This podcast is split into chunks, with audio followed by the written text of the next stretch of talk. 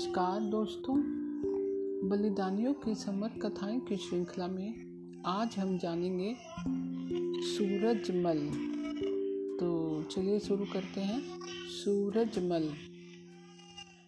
सूरजमल जाट राज्य का सबसे योग्य शासक था। इनके पिता का नाम ठाकुर बदन सिंह था। अपनी योग्यता से हिंदुस्तान का ताकतवर राज्य बना दिया।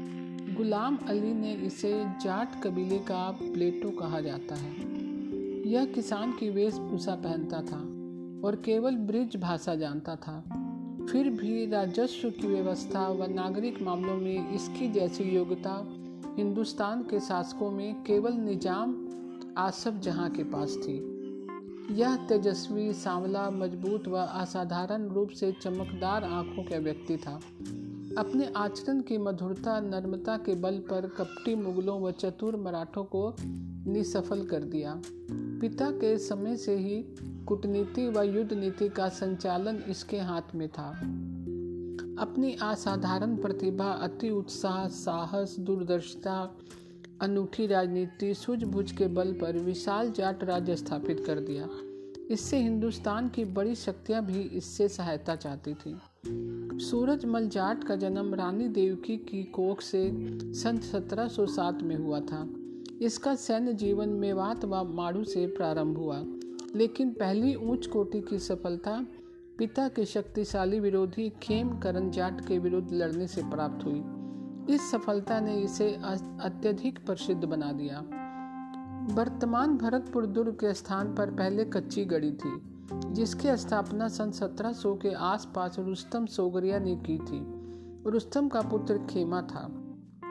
सूरजमल ने इसे सन 1733 में बेदखल किया तथा कुछ वर्षों बाद इसे मार कर यहाँ नया दुर्ग बनवाया। सूरजमल को यह स्थान बेहद पसंद था, इसलिए अति शीघ्र डीग से सारी गतिविधियाँ हटाकर यहाँ प्रारंभ कर दी।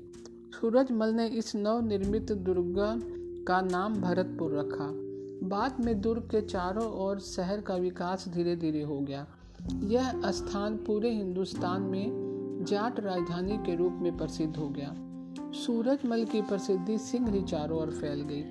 इनके शासन संभालने के एक माह बाद कोयल अलीगढ़ के नवाब फतेह अली खान ने मुगल खानजाद अस्तखा से होने वाले युद्ध में सूरजमल से सैनिक सहायता प्राप्त करने की याचना की। अब तक सूरजमल व इनके पिता ने जयपुर शासन के अधीन रहकर ही बाहरी निर्णय लिए थे।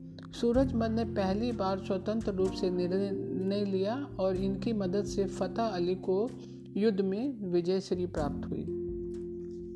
जयपुर पर मराठा सेना के आक्रमण के समय सूरजमल ने सन 1748 में जयपुर की ओर से संग्राम में हिस्सा लिया।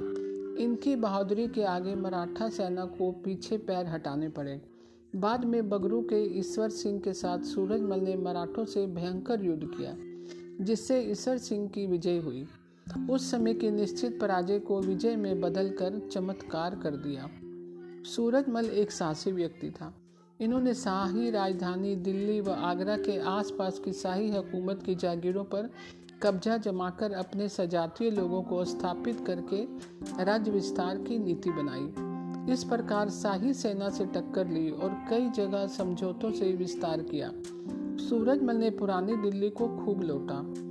उसके बाद इनकी ताकत का पूरे हिंदुस्तान में डंका बज गया। बाद में जयपुर के शासक माधव सिंह की मध्यस्थता से दिल्ली सम्राट ने समझौता किया। सूरजमल ने शक्तिशाली मराठों को पहले परास्त कर ही दिया था। इसके बाद योजनाबद्ध जोरदार अभियान द्वारा वीरता के साथ लड़ते हुए आगरा के आसपास के लगभग सभी परगनों पर अधिकार कर लिया। एक अद्भुत योद्धा के साथ यह शासक कूटनीतिज्ञ क्या ज्ञाता था?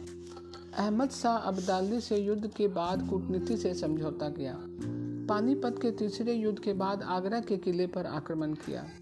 सूरजमल ने 20 अक्टूबर सत्रह सौ बावन को मुगल बादशाह से मथुरा की फौजदारी और जाट राज्य के प्रधान के रूप में राजा की उपाधि प्राप्त की। यह पहला अवसर था जबकि जाट राजा ने मुगल दरबार में एक सामंत का स्थान प्राप्त किया था। इनके पास बारह हज़ार घुड़सवार थे, जो दौड़ते घोड़े पर पीछे मुड़कर बंदूक का सही निशाना लगाना व कारतूस भरने में कुशल थे। इस खतरनाक निशानेबाज सैनिकों की बराबरी करने वाले योद्धा उस समय हिंदुस्तान में अन्यंत्र नहीं थे। सूरजमल के पास जाट सेना संख्या में अधिक नहीं थी, लेकिन अपनी वीरता, युद्ध कौशल, अद्भुत क्षमता तथा सुसंगठित होने के कारण हिंदुस्तान में श्रेष्ठ मानी जाती थी। 25 दिसंबर सत्रह में छप्पन वर्ष की उम्र में सूरजमल का गौरवपूर्ण व्यक्तित्व अपने सर्वोच्च शिखर पर था। दुर्भाग्यवश यह शासक युद्ध करते हुए अचानक मारा गया। इसकी वीरता की धाक इतनी थी कि इनकी कटी हुई भुजा को भाले में पिरोकर दिखाने पर भी दुश्मन शासक को विश्वास नहीं हुआ। वह इसे जीवित समझकर युद्ध में भयभीत होकर भी आगे नहीं बढ़ा। सूरजमल अपने पीछे विस्तृत राज्य शक्तिशाली सेना व पर्याप्त धन छोड़ गया था। उस समय जाट राज्य में पूर्वी सीमा में गंगा का दाहिना तट दक्षिण में चंबल, इसके पश्चिम में आगरा का सूबा, जिसमें जयपुर का कुछ क्षेत्र भी सम्मिलित था, और उत्तर में दिल्ली का सूबा सम्मिलित था। पूरब से पश्चिम 200 मील, उत्तर से दक्षिण 140 मील तक फैलाव का विशाल भूभाग जाट साम्राज्य था।